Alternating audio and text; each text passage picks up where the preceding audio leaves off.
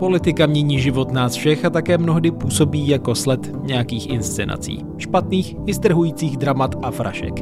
V dnešním díle podcastu týdeníku Respekt se na politické divadlo napříč režimy zaměříme právě z pohledu teatrologů. Uslyšíte záznam debaty Teatrálnost jako mocný nástroj politiků, spolupořádané divadelním souborem Farma v jeskyni a Institutem paměti národa Brno. Podnětný a inspirativní poslech vám přeje Štěpán Sedláček.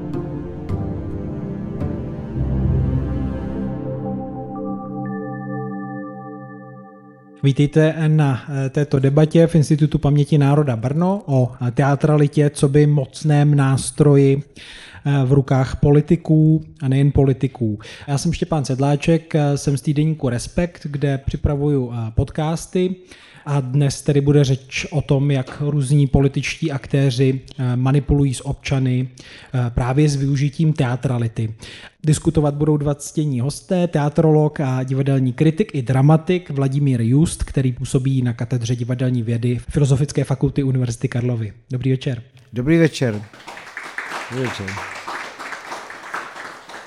A dále je to Lukáš Kubina z Univerzity Palackého v Olomouci, katedry divadelních a filmových věd, kde zkoumá mimo jiné teatralitu politických kulturních performancí, zejména v druhé polovině 20. století. Dobrý večer. Dobrý večer. A třetím hostem měla být Ivana Svobodová, moje eh, kolegyně, reportérka, ale eh, bohužel teď úsilovně pracuje na eh, titulním článku příštího čísla Respektu a musela tam řešit nějaké nenadále věci, takže se omlouvá, že nemohla dorazit, moc to mrzí.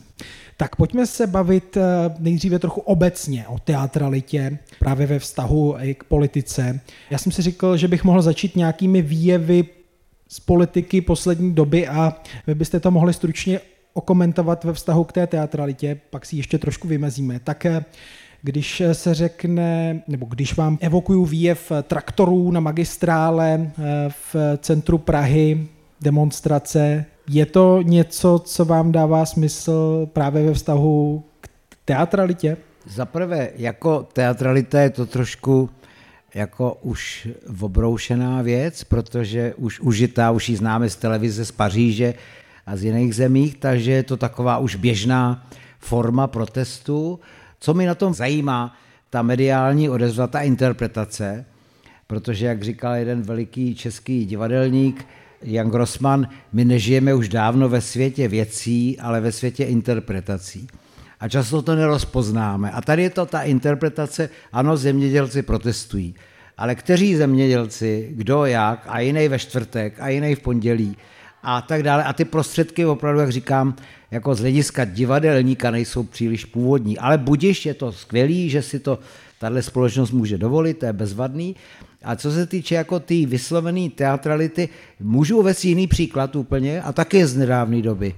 Prosím. Uprostřed covidu, uprostřed takového toho běsnění rouškového, byl takový přímý přenos, teď nevím, jestli to bylo z Radu nebo z Lán, prostě od jako místní, teda, jak se říká v vozovkách, věrchušky. A oni měli jako čerstvě nasazené roušky a tady měli rozjedený jako chlebíčky, měli tady jídlo a teďka ta kamera, kamera snímala obojí a bylo vidět, že jsou jako přistižený, že se styděli tam jíst prostě bez té roušky a přitom to jasně, to, to nebylo ještě to nenačatý jídlo, to už bylo vysloveně rozjedený jídlo, já jsem se úplně kochal. A mně tyhle ty věci připadají úžasný vždycky, když se provalí ta skutečná realita, tak se odhalí ten podvod, to pokrytectví, kde ten hlavní, kdo to hlásá, nakonec je přistižen někde tamhle, jo a tak dále, těch příkladů je milion. A mě tohle bavilo i na těch tak vážných věcech, kde teatralita hrála obrovskou roli, protože podstatou těch věcí bylo divadlo, utajené divadlo, a to byly politické procesy. Mě na tom bavily ty kiksy, ty trhliny, kdy najednou se ta realita však to taky nikdy neběželo v kině, celý ten přenos, který já jsem si absolvoval poctivě teda v Národním filmovém archivu. A mě na tom bavilo, je to, je to cynický slovo, ale vysloveně jsem se bavil tím, jak prostě některé ty věci prozrazovaly sami sebe a věděli dobře, když to pak pustili a dramaturgovali to, jak inscenaci, tak říkali, no tohle nemůžeme pustit. Jako, tak v týdenících běžely úryvky jenom, jo, protože to celé vypadalo, že jedni řvou, křičej, prostě prokurátor Věska chodil ve vojenské uniformě a obvinoval ty všechny lidi z nacismu a tak dále.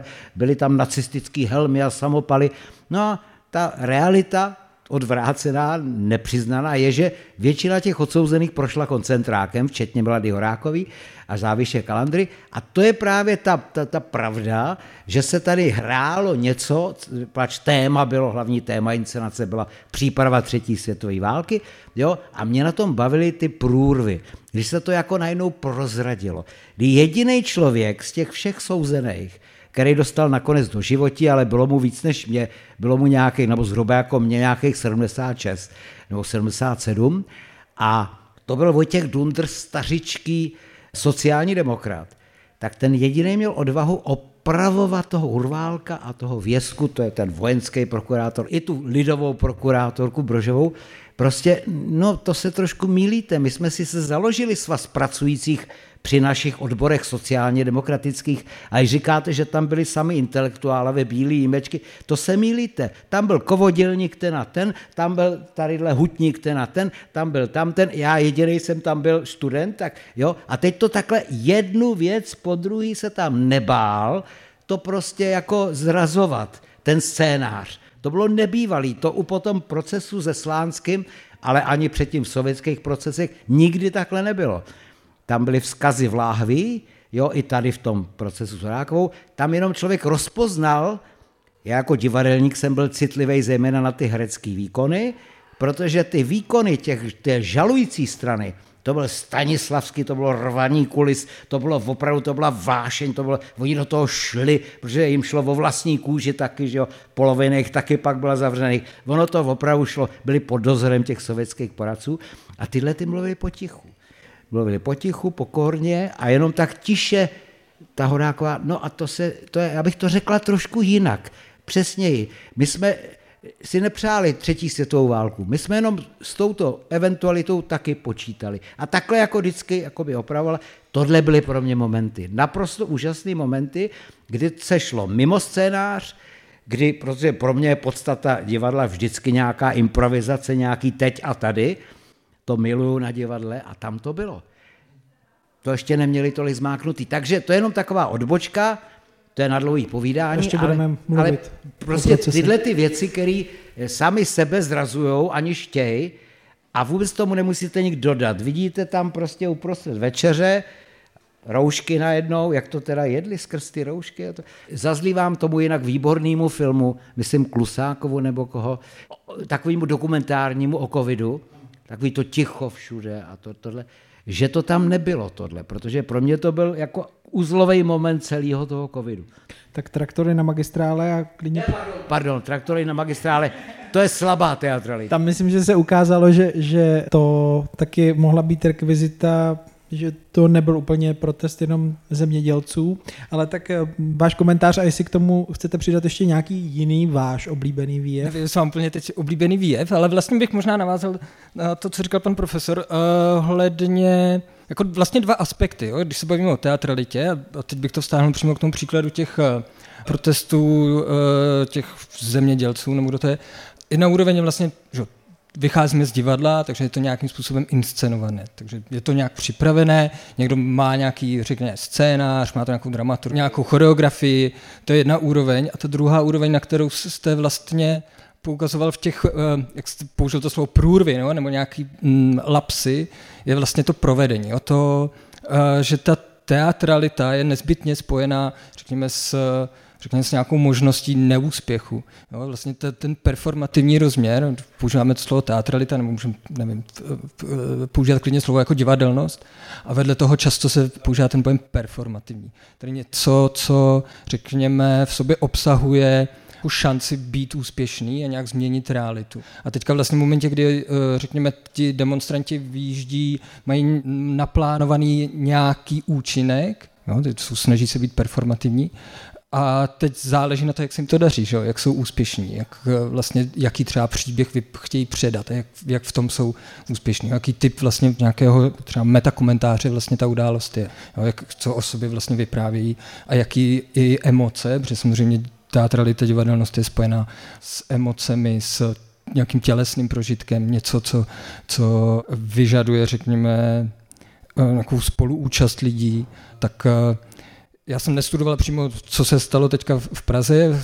pochopil jsem, že přesně kolem toho se rozvinula i to, na co jste vlastně teďka upozorňoval, ehm, je ta mediální rovina, jak, jak se to dramatizuje prostřednictvím ještě nějakého dalšího média, jak eh, i v tomhle tom, to, co musíte vlastně kontrolovat, pokud chcete docílit, řekněme, nějaké změny, tak jak byli úspěšní. Jo. Tak to je to, co by mě na tom vlastně zajímalo z pohledu, řekněme, nějaký divadelnosti.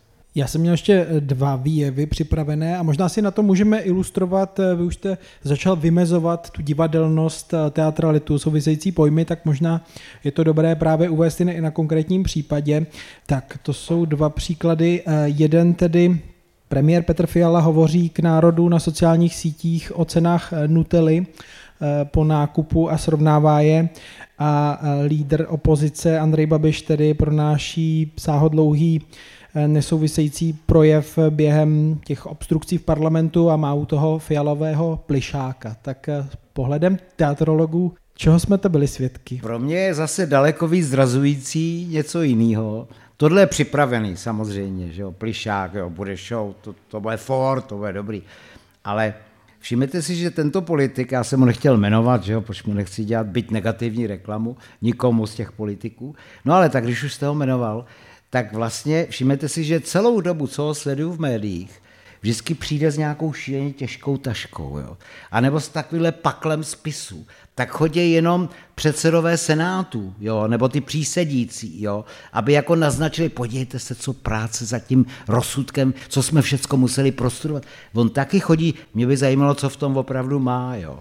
A co má opravdu v těch tlustých deskách. A všimněte si, velice často chodí takhle tou chodbou, nechává se točit, že jo, a to, a vždycky má něco, buď to je to taška, nebo jsou to nějaký tlustý desky, upracované tam prostě, že tam chodí jednou za x jako měsíců, ale přijde tam a vždycky se takhle předvede. To je hra s rekvizitou, to je prostě pohyb divadelního znaku, tomu říká Jindřich Honzel, skvělý český divadelník.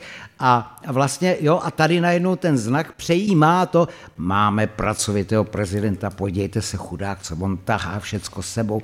No a kdyby to bylo opravdu pravdivý, tak by za ním jel nějaký, a on co chtěl čerpat, tak by za ním měl nějaký kuli, který by mu to vozil. Jo? A ne, on to musí přinést sám, aby jo, on ukázal, jaké je inťouš. Aby se mu nestalo to tež, co s těma základníma školákama. Jo? To byl Kix jediný, který šel mimo režii, to šlo opravdu mimo, on říkal zinscenovaný a tak dále, schválně na mě uchystali tohle. Ne, to byl zase průrva reality do předstírání. Poslední příklad uvedu. Já jsem dokonce, a tady mám na to svědky, organizátorky, úžasný tohle setkání, mě dali takové jako mm, mustr, dokonce tam bylo moderátor, dvojtečka, Just, dvojtečka, Kubina, dvojtečka, a já jsem to jako odmítal, jo. říkám, nejlepší je to nepřipravené, teď jsme se domluvili na prvomávých průvodech, že to sem taky někam patří, no a já jsem to odmítal, a, když jsem, a bylo mi řečeno, ale on to má někdo rád, jako, když předem ví ty okruhy a, a jsem na to odpověděla, myslím si to dál, že to mají rádi především politici. A už jsme u ty teatrality. Já, když něčemu nerozumím a nejsem si v tom jistý, tak tam nechodím. Já si to můžu dovolit. Ale politik ne, ten tam mít musí. No a když nedostane otázky, tak je nejisté, aby nedopad jak ten babiš u těch školáků. Jo. Čili vlastně on z téhle nejistoty jako potřebuje dopředu ten scénář, tu režii, respektive, respektive ty témata. No a já si myslím, že to je rozdíl mezi jako náma nepolitikama, který si můžeme svobodně rozhodnout, jestli půjdeme do téhle debaty nebo ne. Není to naše povinnost ale politik opravdu, když by tam nešel, tak ho ještě víc nestěj, než kdyby tam šel, on tam musí, no tak si svolá tým, ty ho na, nabrýfujou, jak se říká česky, no a on teda opravdu jako e, to vyžaduje. Já to absolutně odmítám, tohle, jo, protože nejlepší Rozhovory, které jsem kdy dával, byly naprosto nepřipravený, často úplně o přestávce, tuhle v divadle, v semaforu, mě přepad člověk a já myslel, že vytáhnu diář a budu domlouvat schůzku a tohle. Ne, já myslím hned, vytáh mikrofon a jel. Tohle mám nejradši. To mám nejradši, protože já jsem pořád trošku divadelník. Já jsem 20 let hrál divadlo, 20 let jsem dělal divadlo a já si myslím, že tady opravdu to už by byla dlouhá odbočka, tady se musím vrátit k tomu Komenskému, vzdělání je taky divadlo, vzdělání je hra. A když není hra, tak to není trvalý, je to biflování, je to prostě nesmyslný, nedává to smysl. Tečka. E, za sebe jako novináře a bývalého rozhlasáka mám takové respondenty tedy taky rád a dodal bych, že vedle politiků jsou to často vědci, kteří chtějí ty okruhy dopředu. A jeden nejmenovaný vědec se mi přiznal před rozhovorem, že to bylo horší než před nějakými státnicemi, protože dostal ty okruhy a do noci bifloval. A pak se to pozná, ale rozumíte? Ano, pozná. Já bych s tím vědcem si rád jako... Já jsem taky takhle když jsem nastoupil na tu fakultu a dělal jsem tu docenturu a profesor, tak jsem taky nejdřív si myslel, že ke každý přednášce musím mít, ne, že bych to čet všecko, ale nějaký tahák. Teď zjišťuju, že tam, kde vůbec nečekám a je to jiný téma, než jsem čekal a oni to na mě vybavnou, tak jako tam jsem nejlepší. Opravdu. Ne proto, že bych blábolil úplně a vyhnul se tomu a tam mě najednou něco napadá. A takhle jenom vzpomínám, co jsem si připravil. Nebo co mi ten tým, když bych měl ten tým poradců, jako řek. Jo, takže ano, tohle se vytrácí e, z médií, bohužel, tahle spontánnost a řekl bych i tohle divadlo v dobrém slova smyslu. Lukáš Kubina. Jak reagovat na, na, k těm dvou výjevům, jo? Já bych to vrátil ještě k těm dvou výjevům, ale jestli chce, tak k té improvizaci versus, eh, jestli to říkám správně, performanci podle scénáře. Dobrý téma, no. Jo, tak to podle mě, ale zase na druhou stranu samozřejmě obě ty věci do, do té politiky patří. Jo. My počítáme s tím, že ty věci jsou připravené. My asi jako někdo o koho se uchází politik, o jehož hlasy se uchází, o, o, vlastně uchází se o to, že bude zastupovat někoho, bude ně, ně, ně, někoho reprezentant, tak uh, my chceme vědět, že je schopný si ty věci připravit, jo? Že, uh, že umí i tady to řemeslo, protože nám to dává nějakou, nějaký pocit třeba toho, že uh, se připraví, já nevím, nějakou důležitou schůzku kdekoliv, jo? kde se rozhoduje.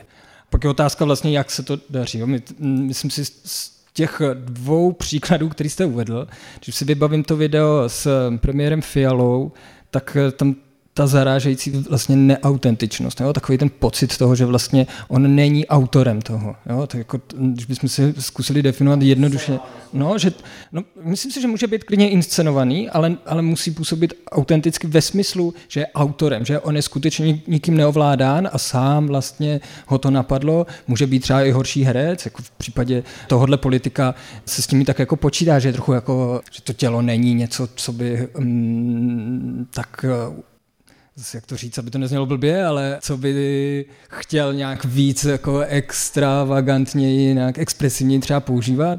Naopak, když si vybavíme všechny ty, nebo ty, třeba tu fotografii, jestli si pamatujete, kde on sedí na těch štaflích eh, ve svém bytě, kde se maluje, sedí na štaflích v saku, v obleku a čte nějakou knihu. Jako, a vlastně to je něco, co k němu patří, co nepůsobí vlastně nějak divně, co, co, co nám uh, dává nějaký pocit jako autentičnosti, uh, i když víme, že to někdo jako nachystal, že to někdo jako nainscenoval. Že nesmí to být vidět. Nesmí to být. No, musíme mít pocit, že ten člověk je autorem toho. Ten druhý příklad je pak, mě vede možná vůbec k uvažování nad tím, nad tou představou, kdo je tím publikem. Že? Když bychom přemýšleli vlastně nad, tím, nad tou divadelností, jako uh, nad tím, že to hrajeme pro nějaký imaginární publikum, jo? to nejsou konkrétní lidé, nevím, uh, kteří, které osobně známe, ale zastupují nějakou část té společnosti, kterou chceme reprezentovat, tak jak, jak upravujeme vlastně ty výstupy, jak upravujeme ten výkon, ten náš akterský výkon vlastně k tomu, aby jsme je přesvědčili. Jo. A to, do toho já nevidím to, by asi chtěl nějakou analýzu, na koho, k komu je tady to vlastně směřováno. Jo, to, že neznám ten výjev teda s tím plišákem, ale musím si představit, že to je promyšlená strategie na část třeba té společnosti, kterou to, na kterou to může zapůsobit, ale to, to nedokážu vysvětlit. No tak ten fialový plišák, to je rekvizita odkazující na Petra no, Fialu. No, jasně, ale jo, jo, jo, to, jsme to neviděli. Jasně, jasně. Ale že to je, že jo, A tak to je jako... pro takový lidi, kteří nechápou, i, i když to nevidějí, tak my dva jsme důkazem, jasně. Jak je to primitivní, že se to dá jo, jo, že to je, ale zároveň tak je to spojený i s tím, jak k tomu se možná taky dostaneme vlastně k tématu nějakého populismu, jako jak, co to znamená a to, co, co, na co jste vlastně naráželi, je otázka, jak do toho začnou vstupovat média, jak do toho začnou vstupovat i sociální sítě, jak se to promění. Jo, myslím, že právě v těch okruzích, který jsme dostali, eh, bylo téma i třeba, nevím, eh, toho, jak působil Adolf Hitler, Uh, tak to je jiná doba, jo? takže už to je ten Hitler, jo? tak to je ale doba vlastně před televizí. Jo? A začne se vlastně proměňovat i ta, a, a ten populismus současný, to, co se děje třeba možná ještě výrazněji v případě Donalda Trumpa, jak se stratifikuje to publikum prostřednictvím mediálních sítí, jak najednou je vyžadována jako mnohem častější účast v médiích, protože vlastně se rozbíjí, nemáme to jedno publikum, jo? který bylo dřív daný třeba novinama nebo, nebo televizním vysíláním v době, kdy byl jeden uh, program, jo? nebo nějaký omezený, to, kdy, kdy ta homogenita vlastně toho publika byla mnohem širší, jakože jsme si mohli představit nějaký imaginární publikum, který je mnohem homogenější a to v tenhle moment vlastně nefunguje. A ten důsledek je i třeba v případě toho Babiše to vytváření, řekněme, identity toho publika ve vztahu, čistě ve vztahu jako nějaký opozice vůči jinému publiku, vůči, vůči svýmu nepříteli, jo, který vlastně to jsem trochu vyprazňuje nějaké hodnoty, ale více to staví na nějaký antagonismus. Ale což je daný vlastně, řekněme, celým tím mechanismem, systémem vlastně toho, že je mnohem víc médií, které jsou v mnohem větší konkurenci a to vede, řekněme, k tomu, že se musí víc vymezovat. Já bych, pardon, já bych jenom do toho vstoupil, že to je ještě horší. Že vlastně u toho Babiše a politiků tohoto typu, abychom nemluvili jenom o jednom, že prostě se bohužel jako osvědčuje jako pravdivá ta Goebbelsova teze, že stokrát opakovaná a tak dále. On když stokrát, stokrát bude opakovat, že prostě nikdy nepodepsal žádný STB, nikdy nebyl, nikdy se nedopustil ničeho, tak ty lidi, ačkoliv mají před sebou jasný důkazy hovořící o opaku, ale kdo studuje nějaký důkazy, jim stačí, že on to říká třeba po desátý, po dvacátý postý, jo, a ono to nevadí. Mně to třeba vadí, ale já jsem nějaký deviantní, protože mě to, mě, mě opakované věci tohoto typu opravdu vadí. Jo. I když sám se přistihnu, že se opakuju, tak sám jsem znechucený i ze sebe. Ale jemu to nevadí. On to dělá záměrně. On když to řekne po 50. tak ví, že to, to tam někde jako se usadí a už se to bere jako pravda. Jo. Takže ten Goebbels byl taky genius eh, toho, o čem tady my mluvíme. Jo. Mm, a konec konců to, že on vlastně stejně jako Lenin říkal, že nejdůležitější umění je film, jo, a taky se podle toho choval, že jo, první umění je film a tak dále, a tak dále. No to je právě totéž, proč vlastně jako i to středověký publikum spíš zareagovalo na ty obrazy a na ty třeba i pašie nebo na ty hry, protože to písmo nikdo po nich nečekal, že bude luštit. Jo? Že se bude porovnávat, jak to má Tomáš a jak to má tady Jan a jak, to má, je, jak je to tamhle u těhle a u vyklevců. Ne, to prostě stačí ten obraz a bohužel ten obraz čím dál tím víc jako během 20. století a dodnes to tak víceméně je, jako převládá nad tím intelektuálním, teda nad tím logem, jak říkali řekové, prostě, který si je nutný překládat do nějakého svého toho jazyka. Takže ono je to vlastně záměr, ale bohužel musím říct, že to zabírá. Protože ty lidi si říkají, když to slyším po tolikáty, tak na tom asi něco bude. Jo. A je to úplně jedno, jestli je to konina, nebo jestli je na tom částečně pravdy. Taky bývá. Ale bohužel, a tohle to se bohužel u mě teda, aspoň co já žiju, tak se opakuje úplně periodicky.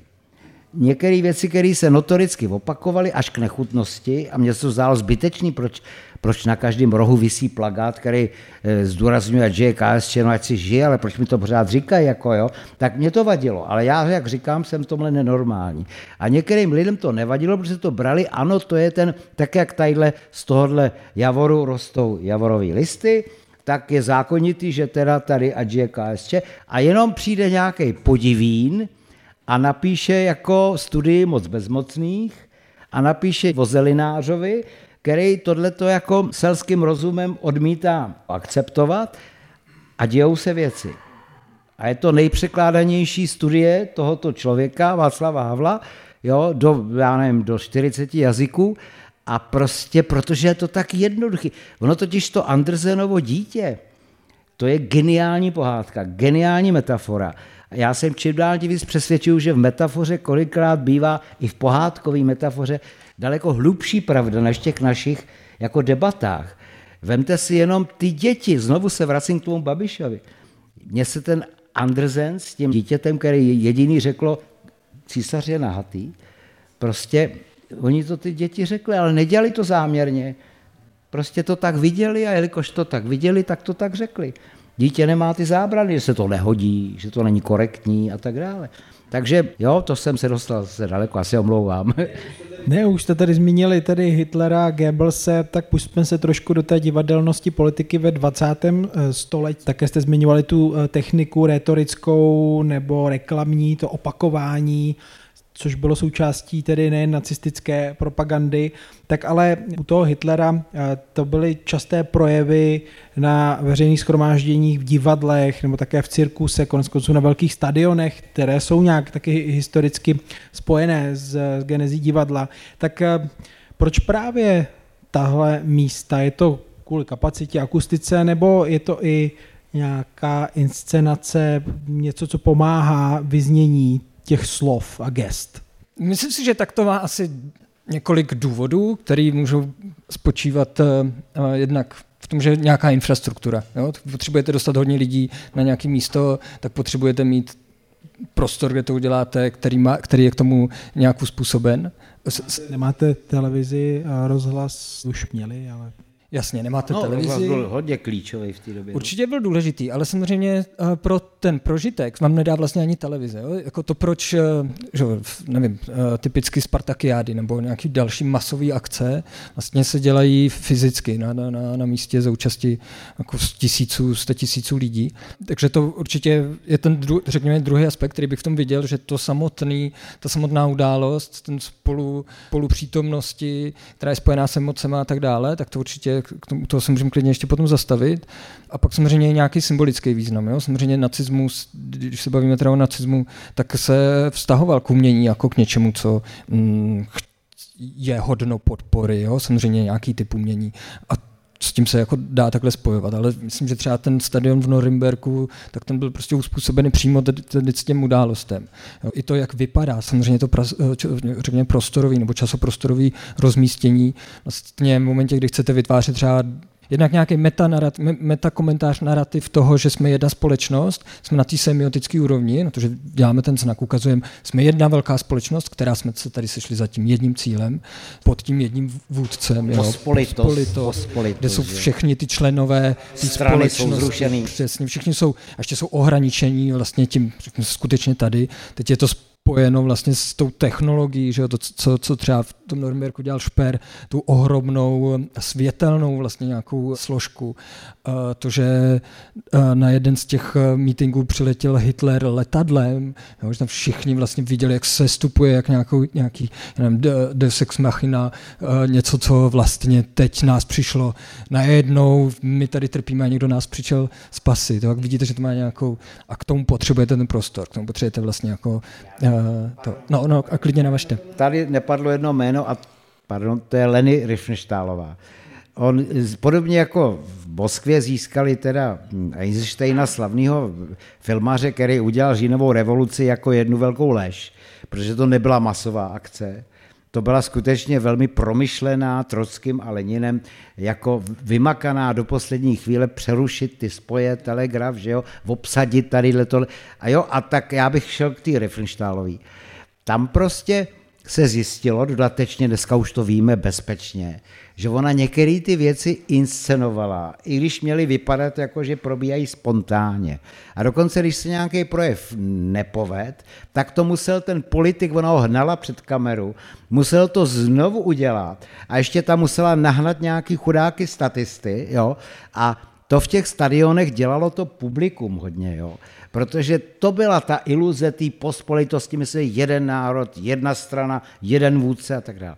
A tam si myslím, že tohle bylo to podstatné. Ona i olympiádu, za který dostávala ceny ve Francii, Anglii, v Americe, byla úžasná v té době. Tak dokonce i tohle ona inscenovala. Ona tam prostě, samozřejmě, že ona nemohla sportovce eh, jako navigovat, jak má skákat nebo jak má auto vypadat, ale předtím už si tam nainstalovala do té doby nebývalý, nebývalou eh, jako porci techniky, jeřábů, jezdících, různých porychtuňků, takže ona to třeba i ty skoky do vody, i tu atletiku, všecko dělal, dělala opravdu tak, jako nikdo před ní. Jo, dneska už je to docela běžný. Takže ale bylo to, bylo to vlastně, i ta olympiáda byla hodně zinscenovaná a vrchol inscenace byl to, o čem jste zmínil, to letadlo, kdy přijíždí, co může být pro boha nudnějšího, než je partajní sjezd. Když to je nuda, představte si sjezd KSČ, to byla největší nuda v televizi. A mohlo to i 4 hodiny nebo půl hodiny, byla to nuda. A ona z toho udělala strhující biják. No, protože to inscenovala. Jo, protože i ty průvody, tak jak šly, ona byla režisérkou ne Goebbels, ne Hitler, ten byl jako hlavním hercem, ale ona byla tou režisérkou. A dokonce i ty projevy toho Hitlera, už jsme ho zmínili, to je, to je trošku jako taky zmílená. Většinou, většina světa si ho představuje podle záběru jako hysterika, který řve, ječí, jo, tamhle proti těm letěm, dělá tyhle ty svoje gesta, do dneska to herci dělají. Ale on začínal jako hodný, takový tichý, jo, vyšel vždycky z té krize, z té bídy, kterou si to Německo prošlo. Jo, a než přešel k těm útokům, tak to byl tichý, soustředěný, takovej hodnej víceméně pantáta od někať spíš z venkova než z města. Jo? A postupně, a tohle to se nenatáčelo, respektive v těch, ty záběry to nepřebírají, pač atraktivnější je, to už říkají teoretikové performance, že vždycky vykřičník je performativnější než tečka nebo než tři tečky, nebo než, já nevím, otazník. Jo? A Hitler začínal těma otazníkama. Jo, jak, kam jsme to? Jsme tak líní, že máme takovou bídu? Nebo, jo? A teďka kladl takový ty úplně obyčejné otázky, které napadnou každýho. A teprve postupně si hledal toho výníka a už ho našel. No kdo je teďka, kdo nejvíc bohatné na naší bídě? No to jsou ty bankéři. Kdo jsou to? A hned, ale on tak ne primitivně rychle, to opravdu mělo svou dynamiku. Jo. Takže ty, ty výkony dneska vypadají, že si říkáte, to byli úplně magoři, jak tomuhle hysterikovi mohli jako e, uvěřit, ale my máme jenom ty vrcholy. To je jako kdybyste natočil antickou nebo jakoukoliv Shakespeareovu tragédii jenom v těch momentech, kdy opravdu to tam jako vrcholí. A vy musíte natočit prostě ten vznik. A to ona ta Riefenstahlová udělala. To byla velká filmařka, bohužel. Já myslím, že ona mu nesmírně pomohla. I když ona pak v pamětech říká, jaký překážel a, a jo, jak prostě by mohla bejvala, bejvala, bejvala. No a co je, co je, a teď máme průnik reality a, a inscenovanosti. Jí si vybrali jako hlavní reportérku, když 1. září přepadli Polsko, poté, co je přepad za tři týdny nebo za kolik sovětský svaz z druhé strany. Takže oni vlastně si ji pozvali jako ano, to bude, to bude vynikající nejlepší filmařku na světě, oceněnou tolika a tolika cenama. Když to bude natáčet, to, ten náš triumf, jo, jak, jak je tam prostě tohle. Ona to nesnesla, ona se za tři dny vrátila, ona na krev se nemohla koukat. Ona když viděla to utrpení, tak zdrhala. Ona chtěla všechno dělat, estetizovat. Ona i, tu, i ten sjezd dělala jako estetickou podívanou. Jo. A samozřejmě tu olympiádu, to si nenechala ujít, to bylo dvoudílný dokonce triumf těla. Nebo co. A, jakhle, a tady přijela do Polska, prostě krach. Jako válečná reportérka totálně selhala. Protože, a radši se uchýlila do těch Alp někam a točila tam ten svůj věčný horský film. Čili uchýlila se tam, kde začínala, horským filmem, jo, tichá příroda, eh, dole zlotřílí lidi, kšeftaři, jo, tohleto, a tady ty čistý horalové. Tak k tomu se nakonec uchýlila ale svou práci vykonala a bohužel to byla práce opravdu nerozpoznatelná, ta realita, filmová, umělá, zinscenovaná, od té skuteční. Takže lidi to brali, že to takhle všechno bylo. Zvlášť pro publikum, které ještě třeba nebylo tak ostřílené. Samozřejmě, ty francouzi si říkali, no to je báječný, To je jak v antice, to jako jak se tam snáší teda, jo, tohleto a jak, jak ty davy, opravdu to je upřímný, to není. Bych právě chtěl jenom to vlastně dodat, jo, to je to, že když zůstanu na té úrovni, fakt eh, Jednak bych řekl, že všechny ty věci jsou nějakým způsobem inscenované, nějakým způsobem estetizované, jo? ať už jde o sjezd KSČ, nebo... Jasně, jasně, jasně, jasně. Když si to představíte, tak to, to je ohromný mechanismus, když teda skočíme do, do, těch, do, do tohohle období, tak to několika letý vlastně příprava toho, té události, která ve skutečnosti samozřejmě jako ne, nic nezmění, protože všechno, všechno je zrežirované. Vůbec, ani náznakem, jo. Bohužel. Nebo boudí, možná. Jo, jo, jo, jo. ale zá, záleží, jako jakým směrem vlastně se tam, jo, nebo je, co chci mít za účinek. Ale samozřejmě, jak jste zmiňoval vlastně to poslední, na co jsem chtěl reagovat, je ta, jsou ty emoce vlastně, o to, co to přesně jako vytvořilo. To jsou ty příběhy nebo ty vzpomínky myslím si, že to byla židovská novinářka, ale prostě nějaká židovská žena, která se účastnila uh, s nějakým kamarádem jednoho toho sjezdu norimberského a potom popisovala, že ona byla jako strhnutá tím, jak to bylo připravený celý, že hajlovala v momentě, kdy, kdy ten Hitler přicházel, jo? že to je jako fakt silný emocionální nějaký efekt toho, ty události, že to člověk si pořádně nemůže racionalizovat, to je jedna úroveň, ale druhá úroveň je, že, že my těm prostřednictvím té události jako nějak kognitivně rámujeme, že, že máme prostě ty emoce, že máme nějaký um, silný emocionální, štělesný vlastně zážitek, ale dáváme mu nějaký význam. To, že jsme přesně, jo, jsme naštvaní a hledáme důvod, jako proč to je. Hledáme vlastně nějaký kamarády, který to cítí podobně a, a hledáme vlastně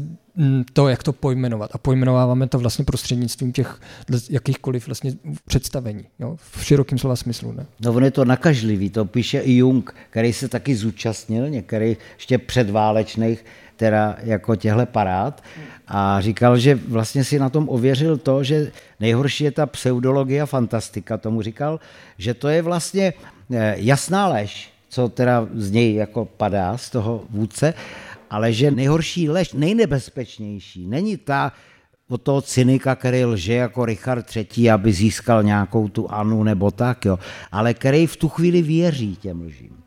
A jakmile tomu věří, jo, tak to přenese jako podle zákonů tentokrát určitého typu divadla, ne brechtovského, který je s odstupem, ale toho emotivního, jo, který i na těch procesech jsem rozlišoval. No a Jung říká, že tohle je nejhorší. Lhář není ten cynik, který je inteligentní a když se změní režim, tak bude zase jiný, ale ten, který si věří těm svým lžím a že to je potom jako ten přenos. Tam jde po té emotivní stránce a ten intelekt je úplně zrušený. Však taky Hitler i Goebbels dobře věděli, proč zrušili kritiku jako vůbec instituci. Jo? Tam jako prostě recenzentství, kriti, to, čili ta naše profese jakoby prostě vůbec neměla šanci. Jo? Takže reflexe nula. A to je jiná věc, to určitě nehraje tak podstatnou roli. Tohle je důležitější, co jste říkal. Já myslím, že už se můžeme posunout eh, totalitou do komunistického Československa. Eh, Lukáši, eh, vy jste se zabýval prvomájovými manifestacemi, jestli se nemýlím, tak tam asi je určitě také zajímavý vývoj právě od toho, kdy asi podstatná část některým tím ideím věřila, až se to vyprazňuje a je jasné, že komunismus nenastane, tak co jste zjistil z pohledu právě i té divadelnosti? Tak to je vlastně přesně. V momentě, kdy se začneme bavit o prvních májích po roce 48, tak, eh, tak je to vlastně vyprávění té continuity.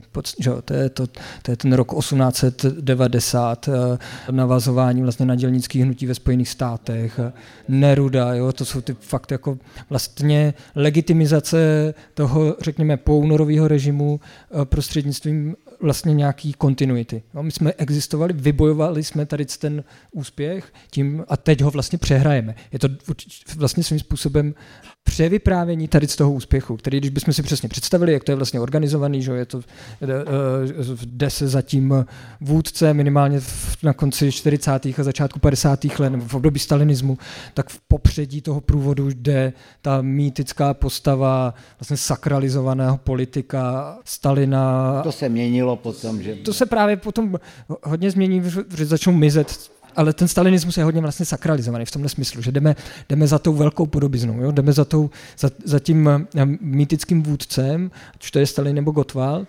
případně Marx a a ten nás vede někam. A teďka jsme seřazený podle toho, jak, jak vlastně ta společnost má být utvářena. A to se někdy přímo srovnává, ne? Průvody v Sovětském svazu eh, ortodoxní a jak vlastně spoustu těch prvků přešlo do, do komunistických průvodů. Určitě. A celé vlastně jako přibírá se spoustu nějakých rituálů, které se uh, tak jako indoktrinují, které mají různé důvody. Já nevím, to, co znáte, jako já nevím, vítání občánků nebo uh, různé svatby a tak dále, ale uh, v tomhle případě samozřejmě jako tam vidíme prvky, které jsou asi typické právě pro náboženství. To, že máme nějaký, máme nějaký mýtus, jo, který, uh, ke kterým se hlásíme, že máme toho vůd, to nechci vlastně, aby to ne, nepůsobilo jako urážlivě vůči náboženství, ale máme nějakou, nějakou postavu, která, ke který se hlásíme, máme nějaké učení, že jo? máme nějakou představu toho, co bude nebo kam směřujeme. A to samozřejmě ten prvomájový, ty prvomájové slovy vlastně nějakým způsobem dramatizovali. Vlastně. Máme i náboženské divadlo potom. No, vlastně jo, no. Jo, jo. To může být taky jako ritualizovaný potom už.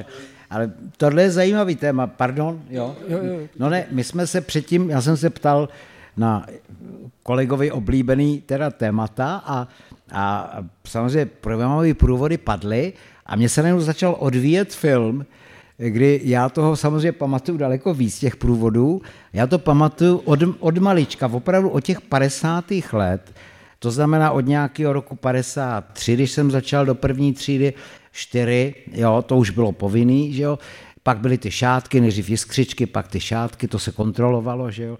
My jsme jako veliký odboj dělali, jsme se do toho vysmrkali někdy a používali jsme to jako kapesníky, ale to byl průšvih, to byla dvojka z Brabu, když to objevila. Jednou byl velký malér, to já nezapomenu. Já měl tu smůlu, že jsem bydlel v baráku u místoředitelky a velký přesvědčený teda jakoby funkcionářky, pak jsem zjistil, dodatečně to dělala ze strachu, jo, že taky měla důvody, to je jedno.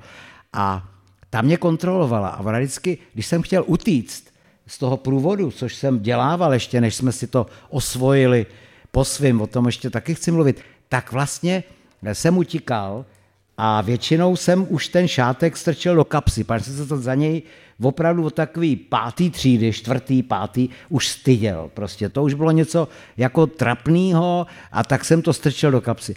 A ona najednou, Láďo, kde máš šátek?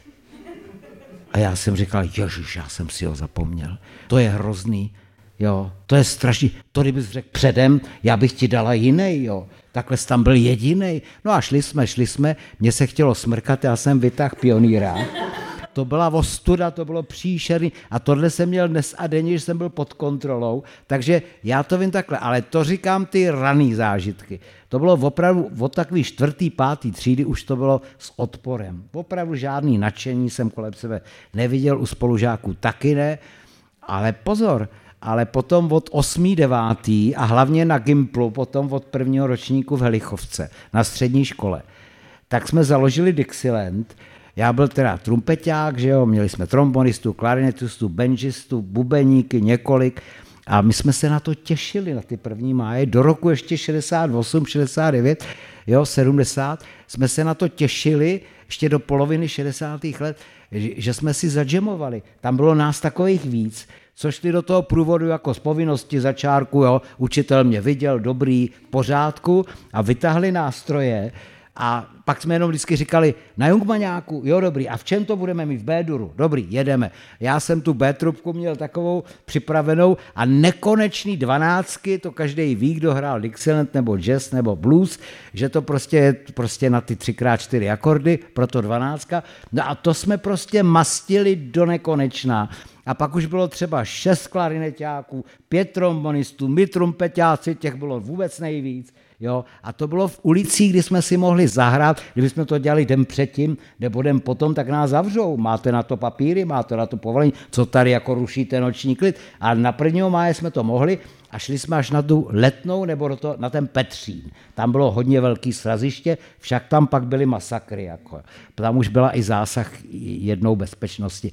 Ale opravdu, tak tím chci říct, že my jsme si dokázali, a to je takový český, my jsme si dokázali i na tom prvním máji najít něco dobrýho, kousíček svobody, a to byl ten jazz, a to, byly, to, to bylo to naše jamování svobodný, jo, a dokonce jsme se na to těšili. Jo, že projdeme pod tou, to jsme nevodažili hrát John Brown Body, jsme hrát, hráli pod tím novotným, jak takhle kinout a hrát mu tam americký, to jako ne, ale, ale sotva jsme prošli, už jsme to mastili, jo. A takže jo, takže, no ale pak se to teda totálně změnilo. Po roce 69 nikoho nenapadlo z mých vrstevníků i z mladších spolužáků tehdy na fakultě, že by šel někam vyhrávat. Jo. To jako ten masakr v srpnu, to bylo taková gilotina na všecko, co bylo předtím, že jo, Palach, tadyhle tenhle masakr vlast, Dubčekem organizovaný vlastně v podstatě. Takže tohle bylo taková deziluze, že vlastně někam trdlovat, jásat, třeba v roce 70, dělat, to už bylo čistě jenom, že nás tam jako nahnali, tak jsme to odchodili a šli jsme do hospody. Jo? Takže opravdu jako u mě se to strašně pro, proměňovalo, ale chci se vrátit k tomu pozitivnímu a teďka k tomu tématu, že jedině, kde to nebylo stylizovaný, kde to nemělo pevnou aranž, kde to bylo opravdu spontánní, byl ten eh, první máj roku 68. Najednou jsem viděl, jak vypadají sokolové, stařičky, náčelníci, náčelnice sokolů, že jo? Jak, jak vypadají dokonce jako legionářské uniformy. To byly stařečkové, který byli pišní, že se toho dožili. A ty nepochodovali, že by jako museli, nekynuli takhle těm tribunám. Jo? A tam skutečně, jako jsem si říkal, že ten Dubček a ten Černík a tyhle snad vidějí, jako že, že to je rozdíl proti jiným prvním májům. A byl teda, opravdu. No ale to byla ta falešná iluze, že to bude furt, nebylo. Že jo? To, bylo, to velmi brzo skončilo, ale, ale to byl radostný první máj. A možná, že se to blížilo tomu, jak ty první máje byly v době toho Nerudy. Jo? Asi. A žádná inscenace. Naprostá spontánnost. Lukáši, potvrzují tedy i třeba vaše výzkumy to, že pak právě v 70. letech a dál se změnilo i to politické divadlo, protože ta většina už tomu nevěřila a právě se dostáváme do času i toho zelináře Václava Havla, kdy všichni jsou si vědomi toho, že to je hra. Jo, no, moje výzkumy skončí v 60. letech, ale a, takže to nemůžu nic moc potvrzovat, ale samozřejmě jako to asi není nic, eh, co by se nedalo tak jako vyvodit, že samozřejmě ta 70. a 80. léta vlastně ztrácí tady s tou eh, představu, že to, co vlastně dělám, tak má opravdu jakoby ten, ten deklarovaný úmysl, jo, ten deklarovaný cíl, to, že inscenuju v 60. letech eh, různý typy událostí, jo, v 60. léta jsou vlastně plný jako kritiky, jo, to, to, nebo minimálně od někdy poloviny 60. let. Majáles, jo, Majáles, svobodný Majáles. Přesně, Majáles po des, devíti letech vlastně možný v Praze, že jo.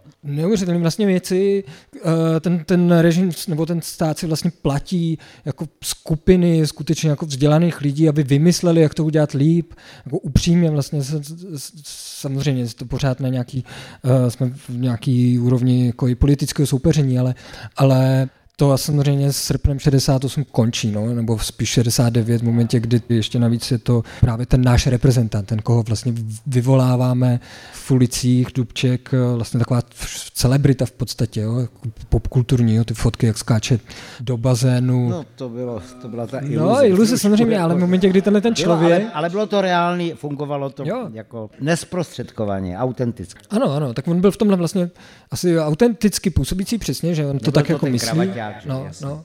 A ten moment, jak, že, kdy vám vlastně podepíše Pendrekový zákony a pošle Konec. armádu na vlastní občany, tak, tak to končí. No. Tak to samozřejmě se vytratí vlastně nějaká důvěra v to, že má smysl řekněme, vstupovat do toho veřejného prostoru s nějakým uh, upřímným úmyslem. Ale tak jako by to spíš tak um, se snažím odvodit asi z toho, jako mám znalost těch 70. 80. Končí let. divadlo v tom dobrém slova smyslu a začíná to ponuré, normalizační. Jo, to je zajímavé, že tomuhle já se taky věnuju. Velký spis, jako, který jsem byl jeden z mnoha, je to divadlo, Národní divadlo a normalizace. Jmenuje se to Národ straně, strana sobě a tam to straně bylo malý a, a strana bylo malý, takže z dálky výklad vypadal národ sobě, ale pak si to člověk rozluštil a bylo to toto. Takže tohle to jsem zpracovával taky, ale jako víc jsem se pohyboval v těch opravdu hm, padesátkách, jo? protože ten proces, který já jsem si nastudoval těch asi 8, 8 hodin toho záznamu, to je věc, na kterou v životě nezapomenu. Jako na nejlepší filmy, ačkoliv to nechtěl být nejlepší film, ani v nejmenším. Pro mě bylo otřesný ten zápas o každou slabiku, o každý slovo, jak ty lidi, kteří stejně věděli, že to je beznadějný, ale přesto jako nechtěli to tupě mechanicky opakovat potom advokátovi, který jim to radil, že chcete-li si zachovat život, pěkně to tam zopakujte. Ale to si nikdo nedovede představit, že to bylo skutečně divadlo zkoušený tím nejbrutálnějším způsobem. Nenechají vás vyspat, ve tři v noci vás budějí a teďka je metoda otázka, odpověď. Ne výpověď, obžaloba, výpověď, obhajoba. Ne, dialog. Čili divadlo proniklo po sovětském vzoru samozřejmě, že to je autentičtější, když to bude vypadat, když to bude jako dialog. Takže oni dřeli ten dialog. Oni přišli, zaťukali na co nezaťukali, vrazili tam a prostě řekli, eh, jak to bylo ve spojení s troskisty ze Španělska. Jo?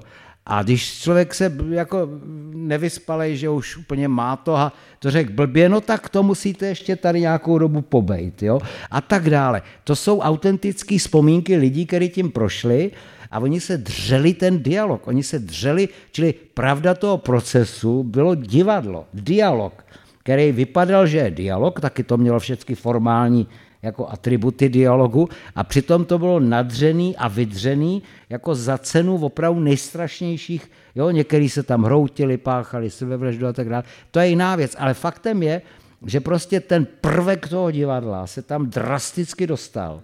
A ty naše to nenapadlo, že by taky mohli, kromě toho, že řeknou v obžalobu, tak se hajte a my pak řekneme teda rozsudek. Ne, dialog, neustále. A ten trudák, ten hlavní prokurátor, to byl vrchní režisér, který tam takhle listoval v tom scénáři a říkal, počkejte, počkejte, eh, počkejte soudružko, ne, to ne, to ne, vy máte řík, úplně takhle témě říkal, vy, tady je to jinak, jako jo, to jste vypověděla jinak a začali tam přečítat, co má říkat, jo.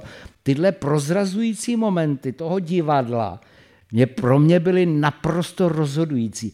A když pak to celé skončilo a chystal se teda ten jako proces, tak ten jeden z vrchních teda vyšetřovatelů tam jako napsal na UVKSČ a na bezpečnost hlásím, že výslechy jsou skončeny, můžeme přejít k inscenaci procesu. Doslova, doslova cituju, doslova.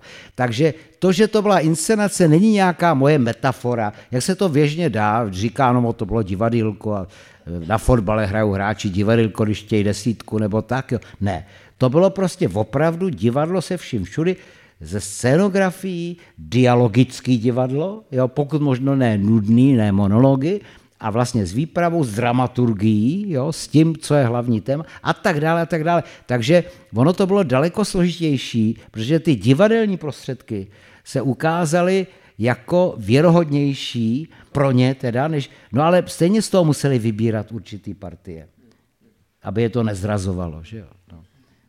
Tak já dříve, než eh, dám prostor i eh, dotazům tady z publika, tak eh, ještě se posuneme do současnosti nebo o jeden režim dál. Mě by zajímalo zhodnocení toho kontrastu právě teatrality politiky po roce 89, kdy se tady zbortily ty kulisy režimu, ve který většina asi úplně autenticky nevěřila. Eh, řada rekvizit padla najednou tedy byly ty 90. roky, když člověk sleduje i ty politické diskuze eh, dobové, tak to působí jako závan něčeho úplně jiného a kdy, kdy si lidé mohli dovolit eh, věci, které už dnes ani by si úplně nedovolili. Tak Jaká, jaká byla nová divadelnost nového režimu? No, tak samozřejmě to, co se změní, je, že začne fungovat jako reálně ta zastupitelská demokracie, že, že najednou uh, se ucházíte opravdu reální hlasy, že to víte, že, že musíte zbudit důvěru, jo? že musíte vlastně vytvářet jako pocit toho, že asi um, jste hodni toho, to, co jsem vlastně říkal i v případě jiných typů událostí, ale to, že vlastně jako ten princip zastupitelské demokracie je ze své podstaty divadelní, že jo? to je tam to vlastně reprezentace, jo? já vlastně vstupuju do toho. Jo? Ale zároveň před vámi publikum, který není zvyklé vlastně na tento typ hry. Přesně tak, no, tak samozřejmě to vidíte na těch hercích, jo? Jak, kdybych hodně rychle skočil do těch 60. let, jak se promění, třeba, myslím si, že třeba neúspěch Antonína Novotného je do určitý míry dán tím, že vlastně přichází televize a on vlastně neumí ani, uh, nezná to médium, neví, jak přesně má hrát Uh, to byli v Americe McCarthy, ten taky, ten zkrachoval na tom, zatímco Kennedy třeba pozdější, jako že jo, to, ono, to, tohle je věčný, Musíte naučit to publikum vlastně k tomu, k, k němu mluvit, jo, tu roli, musíte to, to vyžaduje nějaký trénink, vyžaduje to nějakou vaši, vaši jako schopnost, eh, talent, eh, vyžaduje to vlastně to, že máte nějaký zázemí, že se musíte naučit, jako že vám někdo píše třeba ty, ty, ty řeči, jo, že víte, kam máte jezdit, jo, to potom je podle mě přesně vidět na těch, kdo uspěl v tom, že jako, nevím, úspěch třeba Miloše Zemana je daný tím, že asi je to prostě talentovaný autorský herec v podstatě. Jo, někdo, kdo jako umí mluvit z patra, kdo jako zvládá ty, tyhle ty situace bez scénáře. Už to taky není, co to bývalo, jako už dlouho, že jo? Už dlouho ne, ale v 90. No, letech si představit, jo. Že, že, že, to dokázal, že ovládal rétoriku. Jo? Jako to je divadelní vlastně záležitost. Podobně asi Klaus taky vlastně dokázal, dokázal uh, hrát tak, aby působil to. A pak je ten zrazující moment. Jako. No, jo, jo. A jiné. Jo? A jiné, no. To jsou pro mě ty základní scizující efekty. Jenom pro posluchače Vladimír just si vložil pero do kapsy Usaka. Imaginární, ne vaše. Ne vaše. Nebo jo, já to nevím. Můžu? Ještě bych tomu dodal, že vlastně to, co se tam ale utajuje, Jakoby tohle se neutajuje. Ano, někdo má talent, má ten retorskou schopnost, je vtipný, pohotový a tohle. Ale to se utajuje a to mě velmi jako štve, protože v 90. letech, jako pokud to někdo z vás pamatuje, ty první debaty tam chodil doktor Hejdánek, filozof, že jo. E, tam chodil Bělohradský, který tam občas taky někdy přijde, já nevím, jednou za tři roky přijde i Václav Bělohradský. Jo, tam chodili Kosík, Karel Kosík, ten Havel tam taky. Tam chodili prostě opravdu lidi jako říkat, co si myslejí a ne to, co si myslejí, že chtějí slyšet lidi, protože nebyli tam proto, aby byli zvoleni. To je právě ten podvod, že oni jako předstírají, že rozumějí ekonomice, rozumějí tady, já, já nevím, Green Dealu, rozumějí tomu a onomu, Ukrajině a tohle, ale vlastně oni neříkají, co si o tom myslí, jak to má se dělat, jak by to bylo nejlepší, to je vůbec nezajímá. Je zajímá to, co diváci nebo ta jejich skupina chtějí slyšet. A to je právě ten podfuk, že vlastně, kdybyste v divadle takhle mm, postupoval a hrál to divadlo roky, jako to hrajou už oni, tam střídá jak apoštolové, prostě opravdu 12 apoštolů tam neustále střídají tytyž politici, některý téměř 30 let. Jo. To by divadle nešlo. Tam prostě musíte, pak, že neděláte vysloveně jako podlézavé, jako podbízivé divadlo, taky to lze samozřejmě, předem hrát na to, co lidem se bude líbit a to. Tam taky musíte dát něco ze sebe, nějakou přidanou hodnotu lidskou. No a tady prostě mi připadá, že už tohle se úplně, jako pro mě, ale říkám to jako člověk, který koukal na německý pořady, různý teda německý diskuzní pořady, německy trošku umím, takže jsem jako pochytával ledacos a vím, že tam, jo, o tom se vidělo, to je to je jako klerik, ten bude mluvit pro ty křesťanský demokraty, ten bude, a nebyli to ty politici. Byli to opravdu intelektuálové a tu a tam tam byl nějaký většinou vysloužilý bývalý politik a bylo tam třeba deset lidí a z toho osm tam bylo za ty občanský vlastně jako by profese. Nikdy tam nescházel někdo z univerzity. Nikdy, co já jsem teda viděl. Jo. Já samozřejmě nechci hodnotit veškeré německé debaty, ale to jsem viděl. A najednou vidím ty naše, kteří se úplně zvrtli v takový druhý parlament, srozumitelný prolit, kdo to tam komu natřel, kdo je, kdo je vlastně, pak se v novinách píše, ten byl dobrý, ten byl tak, a hodnotí se jenom ten boxerský ring, ten zápas. A vůbec se nehodnotí vlastně, jestli tam někdo přišel s nějakýma idejema. Jak říká již zmíněný Bělohradský v jedný jako teda opravdu výborným postřehu, kde říká, dialog není to, že si vlastně lidi přijdou s předem připravenýma názorama a jenom si je tam směnou jako vyměňují. Jo? Dialog je to, že ty dvě strany se dozvědí něco třetího, co ani jedna z nich, než tam šla, nevěděla. To je prostě podstata veškerých dialogů od antiky až po, až po dnešek. A tohle se úplně vytratilo. Tady se to dokonce děsí, proto se vracím k tomu začátku, že jsem nechtěl ty připravené otázky, protože jako si myslím, že jako povinností nás, který se neživíme politikou, i když tu a tam do nich zabrousíme, tu a tam někdo s nějakým komentářem, jsou taky takový teatrologové, který, no já občas jsem taky mezi ně patříval, ale prostě rozhodně to není aspirace být zvolen. Naopak vím, že když tohle řeknu, že nebudu oblíben, ale tohle je ale podstata té opravdické politiky jako praktikovaný mravnosti, jak říkal jistý Masaryk. Jo? Takže to je, to je jako něco, co se totálně vytratilo a jakmile už je to opravdu jenom retorský zápas lepších či horších figur, hmatů, chvatů, jo, a tak to jako to prostě se totálně vytratilo. Jak říkám, kdykoliv jsem koukal na nějakou německou debatu, nesleduje kontinuálně, jo, ale tak jsem si říkal, no hele, proč to tady není tohle? Já vlastně jenom jsem chtěl reagovat asi na, na dvě věci. Jedna z nich je to, že uh, ta úroveň, když bychom, já nevím, šli zpátky do těch třeba 90. let, to, co jste zmiňoval, kdo je koho zastupuje, nebo respektive kdo odkud přichází, jo? to jsou nějaký symbolický významy, který samozřejmě každá událost sebou nese. My můžeme chápat vlastně každou událost jako nějaký model, jako divadlo jako nějaký model kultury. Jo? To, to, jak my tady teďka sedíme, tak by se z toho dalo extrahovat, jak vypadá naše společnost do určitý míry. Jo? To bychom z toho mohli odečítat. A, a samozřejmě v ten moment takhle můžeme přemýšlet i nad tím, co se děje, kdo, kdo tam je. Ale na druhé straně je to pořád vlastně inscenovaná věc a, v, a chtěl jsem u toho zmínit dva aspekty. Jeden je to, co jste zmiňoval, kdo přichází, řekněme, po revoluci do tady z těch vůbec debat. Kdo no, vlastně to bylo asi 10 do toho. let to trvalo, tohle období, o kterém nám mluvil. Ale jakože třeba asi není, nebo může být zajímavý to analyzovat třeba z pohledu toho, že jako Václav Havel, divadelník, vlastně dbá na to, že se musí plnit vlastně symboly, který se budou, na kterých se bude budovat ta společnost, jo? ten kolektivní vlastně vyprávění nějaký. Jo? To, že se pozve, v jeden rok přijede uh, papež a Dalaj Lama. Jo? Vjedeme na takovouhle pracovní cestu a tak dále. Jakože spoustu vlastně symbolických významů, které jsou důležitý pro to, jako, s čím my se můžeme identifikovat, jak, jako s čím my vlastně jaký společenský symboly, řekněme, nás spojují. To je jedna úroveň. A druhá věc, co jsem chtěl zmínit, já myslím si, že vždycky uvažujeme nad nějakým imaginárním publikem, jo, v každé situaci. Jo. To, to je daný vlastně tím, že jako lidi se chováme podle toho, že se doká, nebo díky tomu, že se uh, dokážeme vcítit do našeho řekněme, jako partnera v té komunikaci. Jo, to, že jak já teďka se chovám, nějaká empatie, tak se, protože chci být srozumitelný na jedné straně, jinak bych se choval, kdybychom seděli, já nevím, uh, v, v hospodě, jinak, jinak by to vypadalo, kdybychom byli někde jako v jiný, jiný kód, jako, no.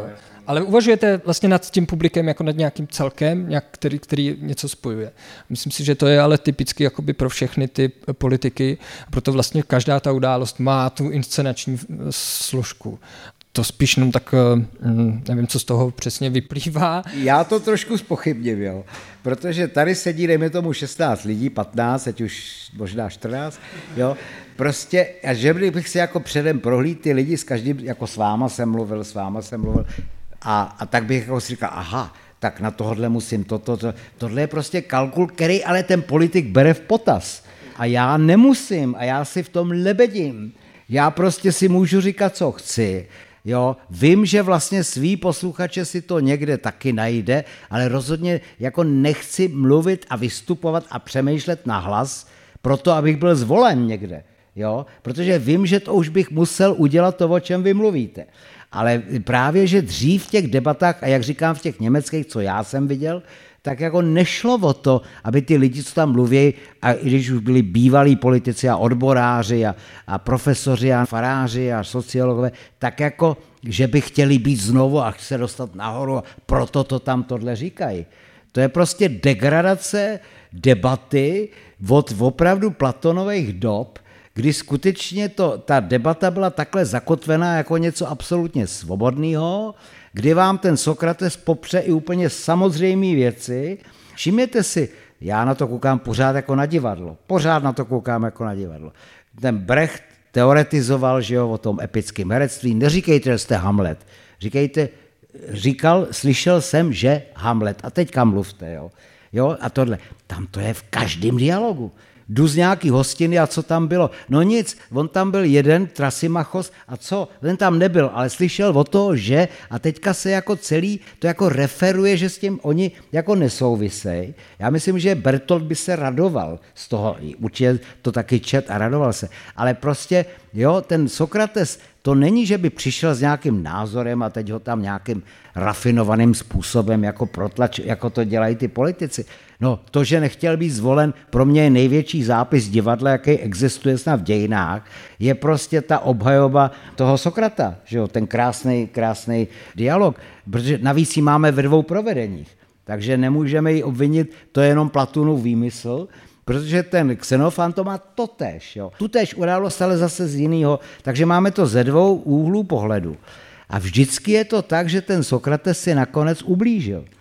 Původní hlasování bylo, tam bylo nějakých 400 lidí nebo kolik, a původní bylo, jako že to bylo těsně teda pro, pro odsouzení. No a když pak se hájil, a co byste si, oni měli takovou humanitní tu, že říkali, co byste si sám navrh, jako, za trest. A on řekl, eh, pobych, pobyt v takovém, dneska bychom řekli, luxusním eh, bydlišti v těch Aténách, abych tam měl klid od té Xantypy a odšel, abych si tam mohl, jo, to bych si navrhoval.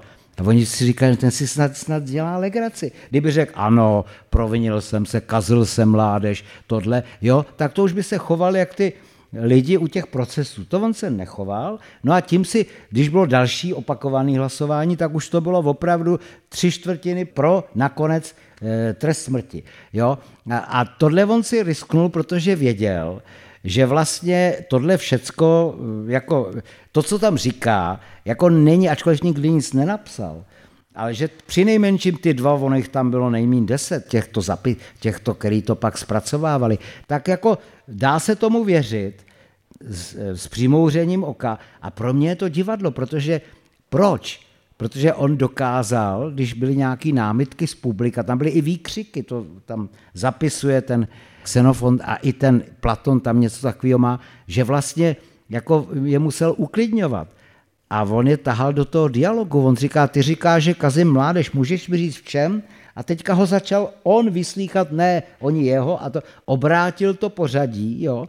Takže pro mě je to jiskřivý divadlo, který nemá muziku, nemá scenografii, nemá já nevím co, ale prostě je to ten dialog, jak podle mýho názoru má být a proto přežil, proto je věčný, proto, proto jako se o něm dneska můžeme pořád dovídat a radovat se, že takový člověk žil.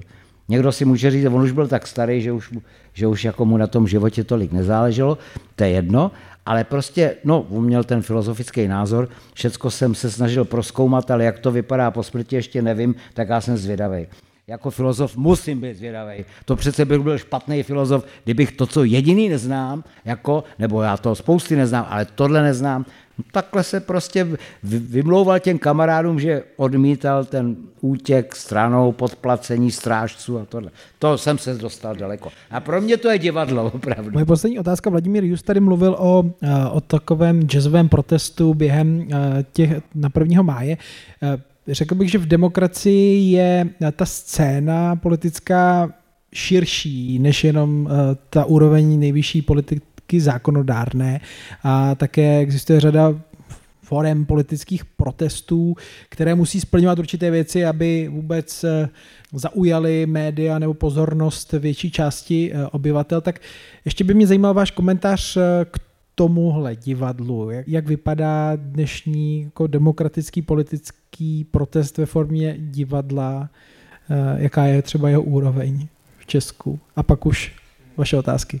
Tak samozřejmě, že? tak to, co se mohlo dělat eh, nevím, před rokem 89, tak eh, teda nemohlo vlastně dělat, tak dneska těch možností je spoustu. Zároveň je zajímavé asi si to představovat, takže existuje nějaký repertoár, že já musím být vlastně srozumitelný k tomu, abych docílil nějaký, řekněme, tak co je asi cílem protestu, řekněme, dojít nějaký, docílit nějaký změny. Jo? To by mohla být jedna úroveň. A k tomu volím prostředky. Taky by mohlo být mým cílem, a vždycky to tak asi je, jako získat příznivce. Jo? Vytvářím na základě toho, že se se mnou můžou identifikovat a identifikuju se většinou na základě toho, že mám nějakou opozici. A to všechno vlastně utváří to, jako, jaký volím formy, to, to že eh, nevím, s nástupem internetu a sociálních eh, sítí jako se, se, se, se, můžeme uvažovat vlastně na těch protestech jako na takových jako konstelacích, jo? že to jsou vlastně, nevím, tak to, to co je dnešní takovou jako ikonou uh, protestu, může být akce, co dělá nevím, Extension Rebellion třeba, jo? tak to je vlastně nějaká široká síť, který se různě jako propojuje a můžeme to chápat jako jednu velkou inscenaci, která má různý provedení, různý jako typy, různý představení. A samozřejmě se to proměňuje e, asi ještě na dalších úrovních, který mm, souvisí vlastně taky s nějakou tělesností, jo, s něčím, co vlastně nějak jako obecně pojí, chápaný jako možný. A to je asi na úrovni vlastně těch ulič, pouličních, řekněme, jako protestů. Nevím vlastně, jestli... Uh... Co vám přijde jako nejvlivnější způsob, když chce něco, nebo chtěl by český občan, občanka něco změnit uh, a pracuje s tím publikem, které tady je, tak co vlastně je asi nej, nejvlivnější cesta? Uh, tak to je otázka, kterou asi bych mohl prodávat, kdybych na ní uměl odpovědět, uh, ale Jedna věc je úroveň emocí, jo? vzbudit vlastně emoce, nějaký pocit solidarity, jo? co vy chcete vlastně mít, vy znovu přicházíte vlastně nějakou peticí, přicházíte s tím, že třeba většinou, že chci tady změnit něco na úrovni třeba zákonů, na úrovni nějaký praxe, tak musím přesvědčit ty mocný aktéry o tom, že jsem hodný toho, že, že ty moje argumenty jsou relevantní a taky, že jsem odhodlaný, jo? Co, že se prostě přilepím k, nebo přivážu k nějakému rypadlu, vlastně ukazuje, že jsem hodně odhodlaný, jo? protože vlastně riskuju vlastní tělo, vlastně to, to je to, to, to, nad čím nikdo jiný nemá moc pořádně a já to vlastně dávám v šanc. Uh, potom, že, že nás je dost, že, že chcete mi vytvořit jako mm, ta petice vlastně spočívá často v tom, že, nebo většinou je o tom, že chcete přesvědčit o tom, že jsme relevantní skupina a tomu taky volím, volím prostředky. Jo. Spoustu těch akcí může vlastně znamenat, že když zvolím špatnou nějakou strategii, taktiku, tak uh, tak spíš třeba na sebe nenabalím další lidi. Že? Naopak vlastně můžu dělat nějakou chybu, která vlastně povede k tomu, že ode mě se budou spíš odvrhovat uh, lidi. Ale to, to záleží hodně na tom cíli, co vlastně já chci změnit. Uvedu příklad uh, Borise Navalného. Alexeje? Ale pardon, Alexe, já už myslím dál, takže jsem křesní jméno už pominul. Jo, ten Navalný vlastně měl spoustu nepřátel, i mezi opozičníkama i mezi obyčej, takzvanýma obyčejnýma Rusama. Ale tady se naplňuje ta eh, teze filozofa Josefa Šafaříka z Brna, úžasného, který říkal, že pravda jediná absolutní, která se nedá spochybnit, všechny pravdy se můžou vyvážit proti pravdama do nekonečna, je pravda osobnosti, ručení osobnosti. A to on ukázal. Nikdo by se nevotočil po tom strašlivém pokusu ho zardousit, teda eh, otrávit, aby se vrátil do té jámy lvový. To on to udělal. On vlastně, eh, myslím si, že nebyl hloupý, takže věděl, že jako nemá šanci, jo. Ale byla to svým způsobem nějaká taky sebevražda po Rusku, ale jako ten Palách taky věděl, určitě si nemyslel, že až se upálí, že eh, svrhnou Husáka nebo koho ne, ale prostě jako ten příklad, ten osobní čin, který je mimo všechny tyhle naše řeči. Jo? A stokrát si můžu připomínat, a různí komentátoři to s oblibou připomínal, ale on je velkorus, on řekl toto a tohle vůbec není demokrat a tak dále. Já, já jsem na to úplně alergický, protože on udělal to jedno velký gesto, já se omlouvám za tu metaforu, ale tady jsou zákonníci, kteří mají pravdu zákonů, pravdu různých jako pravidel a tak ta, ta, ta, strategií, jak jste říkal. A pak je tady jeden, který udělá ten čin. A může to být i slovo jako u Ježíše, může to být cokoliv, jo? ale to bourá všecky, všecky tyhle ty naše floskule, tyhle, jo, najednou je to všecko umělý, že on se vrátil, vrátil se umřít a podívejte se, jak to zapůsobilo. I ty lidi, kteří určitě by mu jako, kdyby žil dál a ještě ho pustili, tak by těch příznivců nikdy tolik nezískal, jako jich má teď. Jako jiná otázka, jestli to budou moct projevit a jestli všechny nezavřou a tak, to je, to je jiná věc. Mně jde o tu mediální, o ten mediální ohlas, ten je obrovský a rozhodně přesahuje tu úzkou skupinu jeho nejbližších příznivců, jeho bubliny, abych tak řekl. Jo? To je prostě interbublinární, abych tak řekl, ten jeho čin. Jako Palachův čin byl interbublinární. A tohle to prostě je nespochybnitelný, to je ta pravda smrti, pravda, pravda jako dobrovolný v podstatě smrti. Všecko ostatně za B. Takže já jsem o tom vedl velký polemiky, teďka jsem o tom psal i do fóra, jsem polemizoval s jedním vynikajícím redaktorem, který říkal, no jo, ale on to taky byl velkorus a vůbec ta opozice ruská, to jsou prostě pořád, jsou to ty rusové, pořád mají tu, pořád mají tu imperiální mentalitu v sobě a takhle. Říkal, to je všechno pravda. Ale když ten člověk se otočil a vrátil se tam zpátky, vytrpěl si svůj kalich, i když tomu říkal jinak, jo, a prostě to se nedá spochybnit. A to platí. To je, ten, to je ta pravda té osobnosti. Jo.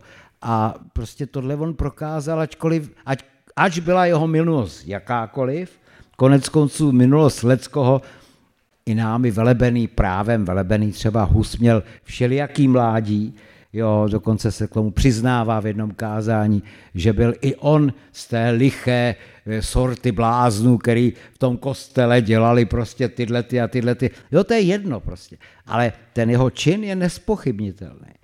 Jo, taky si šel pro tu smrt a tím přežil. Sokrates taky si šel pro smrt, jistou. A tím přežil. Kdyby zůstal žít, tak o něm dneska vůbec ani nevíme, že byl. Ty motivy uh, jako ne, nebyly jo? nebo nevíme je, mě možná nezajímají, ale ten, ten, uh, ten borec, co prostě nask, uh, naskákal na střechu filozofické fakulty, nechal se tam prostě zabít, tak uh, jako úplně, úplně obecně jako viděno, ta argumentace na něj platí, tak, platí taky. A... Vůbec ne. A v čem, v čem je ten rozdíl? Já, já, já ho jako neslyším v tom, co jste, to co jste říkal. Jako, že, který... že pardon, pardon, já to řeknu. Jo? Je, to taky, je to taky člověk, který prostě nasadil ten život za něco, co nevíme co, a, a ostatní je za B, že jo? Jako, ta, takhle by to, jako mechanicky přijato by to, by to muselo platit. A co udělal jiného, kromě toho zabití? Nevím, nebylo to medializovaný, ale... ale... No, to nejde o tu medializaci. Jde o to, že ten Navalný udělal ten vzkaz svým spoluobčanům, já jsem taky byl jeho velký kritik. Dlouho. Jsem si říkal, to je blbý, že zrovna on je takový hrdina, jo, tohle. A udělal ten vzkaz a tam je to, že prostě to není eh, strach jako z toho, to je zbavení se strachu, ne z těch, který ho provádějí ten strach, ne z těch, jo, eh, zbavte se strachu, to je prostě základ. To je, to je základ všeho, jo, a, a tohle, jestli jste to čet, tak tohle je ten jeho vzkaz těm, těm, těm co mu naslouchají, anebo předtím vůbec nenaslouchali a věděli proč, jako já jsem věděl, proč s ním nesouhlasím, ale tenhle ten vzkaz prostě to pře, přebije. A co tenhle ten člověk udělal, takovýhle vzkaz nějaký, já nevím. Počkejte, když zabijete 16 nevy, tak to jste Breivik, jako jo. To jste čo, prostě jinde, to jste někde úplně jinde tenhle člověk nasadil svůj život proto, aby prostě tady něco, a že to dělal blbě a že v minulosti měl ty a ty výroky, to já všecko vím, ale, ale tenhle ten čin, který tam je v závěru, je něco úplně jiného. Tohle nebyla oběť. To, že se nakonec bouchnul tou e, loveckou, nebo to, to je prostě jako jiná věc, ale to byste prostě, jako, rozumíte, ten vzkaz tam není. Palach udělal vzkaz. Ten měl za prvé zdrojí, za třetí, pro Leckoho nesrozumitelný, zrušte zprávy, dneska nikdo ani neví, co to bylo, to znamená svoboda tisku, nešiřte lži, oficiálně vydávaný, že jo, a tak dále. Jo, čili vydal jasný vzkaz, eh, kterým ten čin vlastně naplnil, jo. A, a tohle je prostě pro mě úplně jako někde, někde úplně jinde, jo. Já už dovolím to posunout dál, ještě eh, máme čas na několik dotazů, tak eh, jestli vás zajímají třeba i další aspekty teatrality, politice. Tak dobrý večer. Eh, já bych se chtěla vrátit k tomu, když jste říkali, že vlastně spoustu věcí bylo zinscenovaných a mělo to cílit právě na nějaký to publikum. A já bych se chtěla vrátit k té Spartakiádě. Já hrozně ráda poslouchám mámu, když o tom mluví, ona je ročník 67, takže mě prostě baví, když říkala, co to bylo předtím, než se dostali na tu Spartakiádu, že oni to jako nechtěli dělat, ale to bylo hrozně přetahování se, která škola, teď jsme to vydali, teď půl roku to museli nacvičovat. A jako já to řeknu svými slovy. Já si nedokážu představit, že já sedím u televize a čtyři hodiny koukám na nějaký tajtlíkující děcka, co dělají nějaký tvary na stadionu, co mi to má jako předat, na koho cílili, komu ukazovali jako teď je tady tisíce, tisíce děcek, co dělají, jo, a teď vám to jako má jako něco předat, jako ona když, když to vyprávěla, tak říkala, že to prostě bylo strašně, že z toho pak měli výhody ve škole, že to byla prestiž a že se s tím schlubili, ale to je jedna věc, ale já si spíš říkám, bylo to zmedializovaný a zinscenovaný a právě hraný a já si jako říkám, pro koho to cílilo, kdo se na to díval, komu to mělo dávat ten pocit té moci, nebo jako proč tady vlastně ta Spartakiáda byla. A hrozně tam v tom byli, říkala, že jako ti, co to vedli a tak to brali strašně vážně, že to je prostě život, jako za to musíte položit, když jste na ty Spartakiádě a přesně to udělat a nechá, mně to přišlo vždycky úplně strašně vtipný. Jak. Já jsem ji zažil s krychlema, červený takový, ještě doteď slyším tu melodii, dřeli nás to celý rok a když pak jsme nastoupili na ten Strahov, to byla ještě taková ta nějaká, nebyla to ta úplně celostátní, byla to celopražská. Byli tam rodiče a zatáhlo se nebe a spustilo se prů, krupobytí, krupobytí. A mě bylo ve třetí, čtvrtý třídě, byl jsem ještě mrňous a ty krychle byly skoro větší než my. A najednou, jak prostě ty matky dostali strach o ty děti, taky pro mě zdrhala matka a říkala a domů a tohle to. No úplně to rozebrali. To nebyla ještě ta úplně celostátní na velkým strahovském stadioně. To bylo o něco ten menší, já nevím, jak se jmenuje. Jo? A tohle je to vtrhnutí ty reality, kdy prostě tam bylo nějaký show připravený, ale pak tam byla realita těch prc, prcků eh, z třetí, čtvrtý třídy, jo, a reálného strachu těch matek, že na stydno, protože bylo opravdu strašlivý počasí. Na tribunách měli deštníky a my jsme tam měli jako cvičit.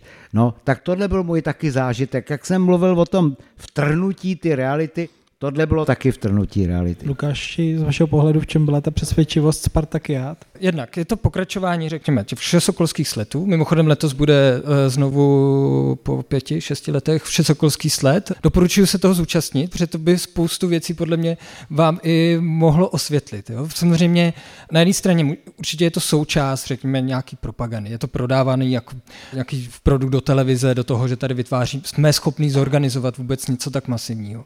Jo? Tam je jsou stovky tisíc vlastně účastníků, kteří několik let nacvičují kolektivní skladbu, což znamená, že vy se musíte scházet, připravovat to a víte, že to stejný dělá vlastně velká část té společnosti, že, že se kolektivně, společně vlastně musíte být schopni se cvičit. Na jedné straně je to vlastně teda nějaký fenomenální, jako tělesný vlastně zážitek. Já jsem byl na minulém všesokolském sletu a to srovnání jako nechci dělat na úrovni ideologický, ale na úrovni toho, že když vidíte, kolik tam, že máte tisíce lidí na jedné ploše a všichni to musí udělat stejně, tak si úplně umím představit vaší maminku, která, že tam prostě těch 300 tisíc lidí na té ploše, když udělá jeden chybu, tak je to vidět. to vlastně fakt je to... Je to má Kundera v jedné hře, že jo, to má... Jo, že to je něco, co je hodně fyzický, uh, tělesný vlastně prožitek, to je jedna úroveň. A pak já to jenom dořeknu. A, druhá úroveň, co, co, co třeba dělal Petr Roubal, historik vlastně výzkum Spartakia, tak upozorňuje na to, že to taky pro řadu lidí znamenalo se třeba poprvé vydat, vydat do Prahy, vydat se vlastně na akci, teď si představte, že jste během, já nevím, jednoho týdne na ploše s dalšíma jako stovkama tisíc lidí, kteří se sejdou na to jedno místo, máte možnost se setkat. To je jedna věc, další věc, bylo to dobře zásobený, takže tam bylo možné si prostě koupit pomeranče třeba, jo, takový, takový vlastně věci. Spoustu věcí, které jsou s tím spojeny. Je to nějaký typ festivalu v podstatě, jo? něčeho, co jako když jedete dneska na nějaký hudební festival nebo na něco, co je spojený s řadou dalších událostí.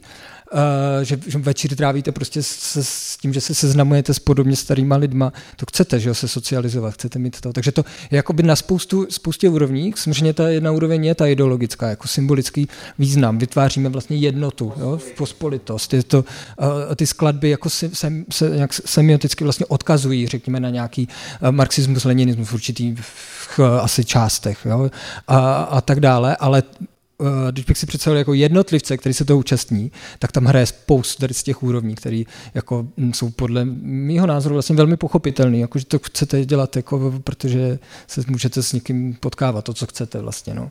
A podělit se na tom, že vytvoříte dobrý vlastně divadelní představení de facto. Jsem Sokol, no? Ano. Děkuju.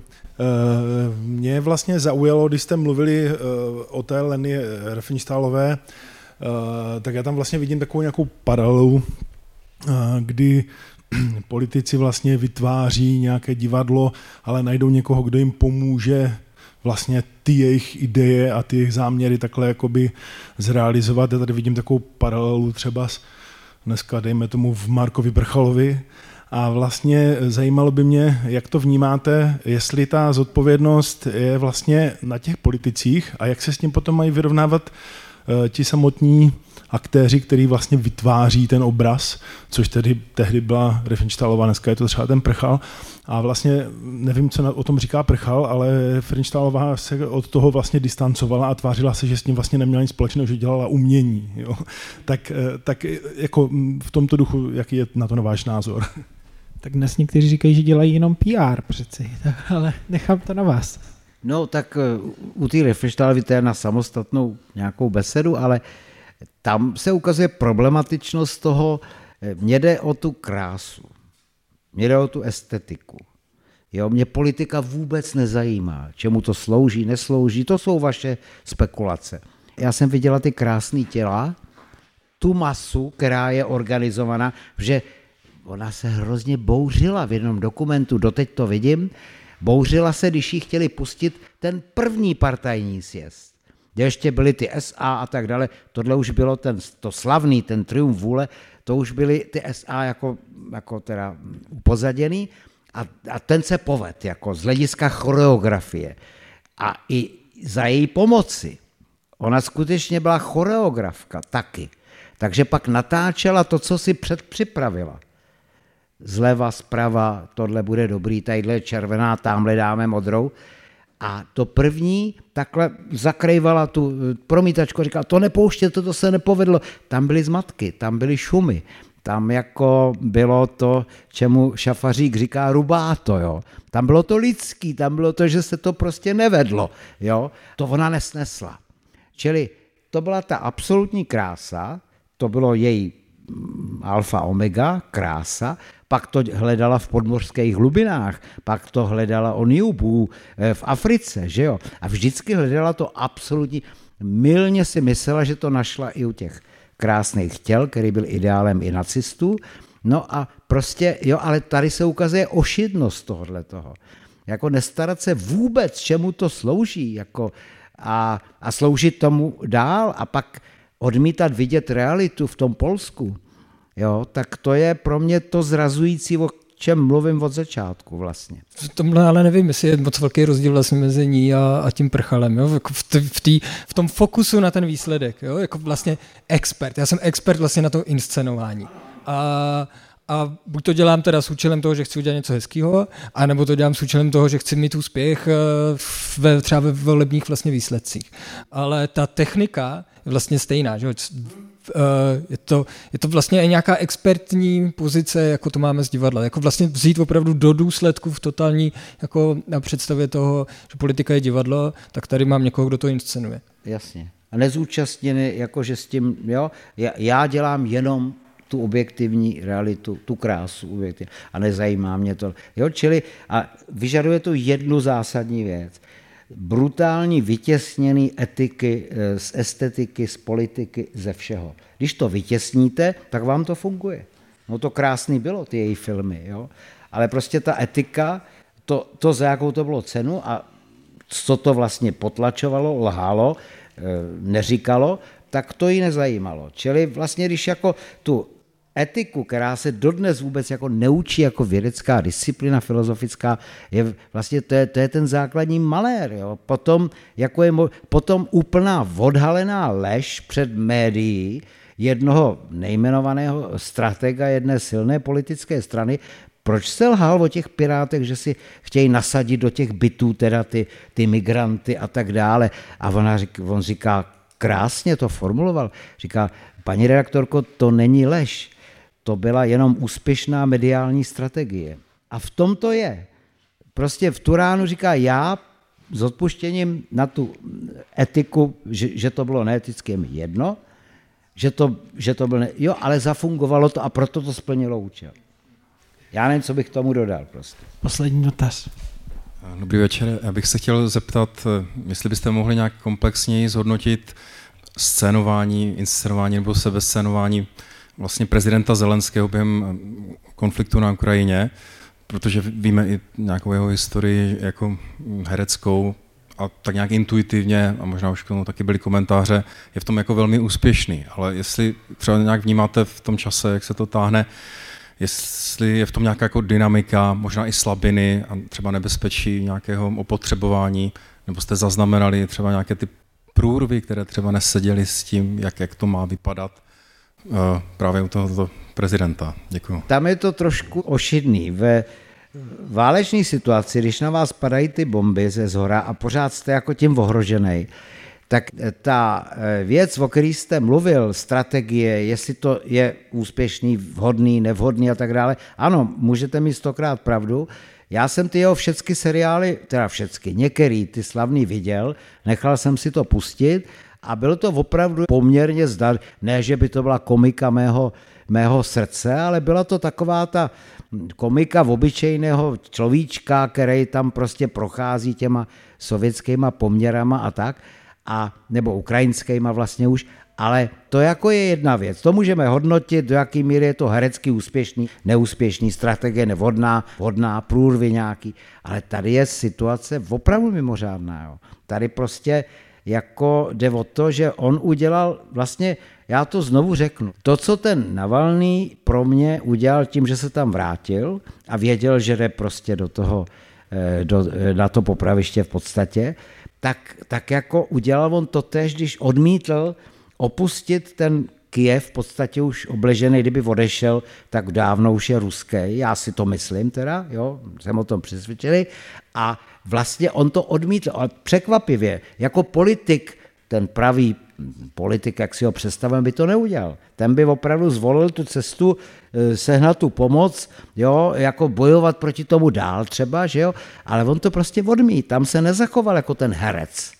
Jo, tam se zachoval jako člověk, který ho to prostě jako naštalo, tak se zbouřil a bylo to nelogický. Ale věci, které dělal Václav Havel, teď nemluvím o jeho esejích, o jeho jako hlubokých úvahách, filozofických dramatech, ale mluvím o jeho postojích. A to vlastně byly taky nelogické věci. Jo. Proč on, úspěšný divadelník na zábradlí i ve světě, proč se do té politiky vůbec, jo, proč jako vůbec to přijal, tuto roli. Jo. No a to jsou prostě věci, které těžko jako bude, když, te, když, se bude, když to předložíte umělé inteligenci, tak vám řeknou, nechoď do toho. To je prostě beznadějný. To, jako, když máš tu šanci tady uletět do toho New Yorku nebo kam, to, kam mu to nabízeli, tak to udělej samozřejmě. To by udělal každý normální člověk. A prostě pro mě jsou ty lidi právě jiný v tom, že, že udělali něco, co se příčí výhodnost, nejen výhodnosti, ale i prostý logice. No a a ono to zapůsobilo nějakou dobu, dneska už to třeba tolik nepůsobí, já nevím, jak to dopadne, ale faktem je, že tam bych ty strategie, nestrategie, mně to připadá trošku předčasně. Já vždycky píšu, počkejme si po válce. Jo. Pak to všecko zhodnotíme naprosto bez nějaký heroizace, jo, až bude jakýkoliv tam smír někdy, tak prostě pak jako na to bude čas. Ale v téhle době, když prostě jste ohrožený dnes a denně, a já tím trpím, jako kdyby to padalo na mou rodinu a, a na to a měli jsme nějaký Ukrajince teda jako na, u příbuzných dlouho ubytovaný, takže vím, o čem mluvím. A mně to připadá trošku jako předčasný. Můžeme o tom debatovat, je to zajímavý, to téma, který jste jako, jako nastínil, ale v této situaci eh, zvláště u, u nás, který se jako štěpíme na ty, jo, díky tomu, že podporujeme, tak sami máme bídu, a teďka ty Poláci do toho, ty zemědělci a všecko desítky logických argumentů, výborných, jako mně to připadá hrozně předčasný. No. To je můj názor. Předčasný asi jo, protože tak potřebujeme nějaký odstup, ale mně přijde asi na tom podstatný, to, co jste zmiňoval, samozřejmě ten výjimečnost té situace je něco, co při naší analýze, řekněme, inscenování je důležitá, strašně podstatná věc. Jo, Stanislavský říká, že vlastně nemůžeme hrát emoce, jo, to, to musíte prožít. Ten člověk je vlastně vystavil se do téhle pozice, samozřejmě to, co udělá, jako že, se, že neodejde z té země, tak je něco, co je hodně spojený právě s tím, co bychom mohli označit jako nějaká autenticita. Na druhé straně můžeme to ale analyzovat i z, z pozice jako té inscenovanosti co teda vlastně s tím všechno souvisí. Jo? Tam, a tam bys, můžeme jako, samozřejmě se vztahovat k němu jako k autorovi, ve smyslu, že je to ten, kdo má zkušenost s herectvím, nevím, dělal divadlo, televizi a tak dále. A, takže to může vlastně docela promýšlet. To, že prostě od, od té invaze vlastně si nevzal na sebe oblek, v podstatě, že furt chodí v té, tak to je součást určitě toho. Kdy, momenty, ve který kostým, jo, jo to, to jak, jako při kterých příležitostech mluví, jaký, si, jaký volí vlastně nějaký dramaturgický strategie, za kam jede. Jo, tak to je vlastně pořád vlastně nějaký cyklus jako událostí, které jsou součást nějaký dramaturgie, která je, je promyšlená. Takže myslím si, že se dá na různých úrovních. Nemám to zase až tak nastudovaný jako mm, do detailu, abych to mohl uh, takhle hodnotit, ale přijde mi to podstatný přesně. No, ten výjimečný moment, to, že v ten moment, uh, někdo říkal vlastně, že, máme, že nemáme moc momentů, kdy jsme skutečně autentiční, jako ve smyslu, že se zbavíme nějaký role. Jo, to takových situací moc není, protože vlastně neustále jste v nějaké situaci, kde se vstupujete do nějaké sociální role, která je předepsaná částečně tou danou situací, to, to, to, ten scénář je vždycky nějak jakoby předepsaný. Ale asi v takových situacích to znamená v toho, co se stalo na Ukrajině, jako že, že tam najednou to není ta reprezentace, je to čistá prezentace toho člověka, jako prezentnost. Souhlasím, naprosto. Dodává Vladimír Just a Lukáš Kubina, kteří si myslím, demonstrovali, proč může být užitečné si nasadit teatrologické brýle při pohledu na eh, politiku a politické divadlo. Já vám moc krát děkuji za pozornost, za vaše podnětné dotazy v této debatě pořádané Institutem paměti národa Brno a eh, farmou v Jeskyni. Záznam, audiozáznam bude k dispozici mezi podcasty týdeníku Respekt. Na viděnou a naslyšenou. Díky, že čtete a posloucháte Respekt. Naše podcasty vznikají díky předplatitelům a předplatitelkám našeho týdeníku. Naslyšenou se brzy těší Štěpán Sedláček.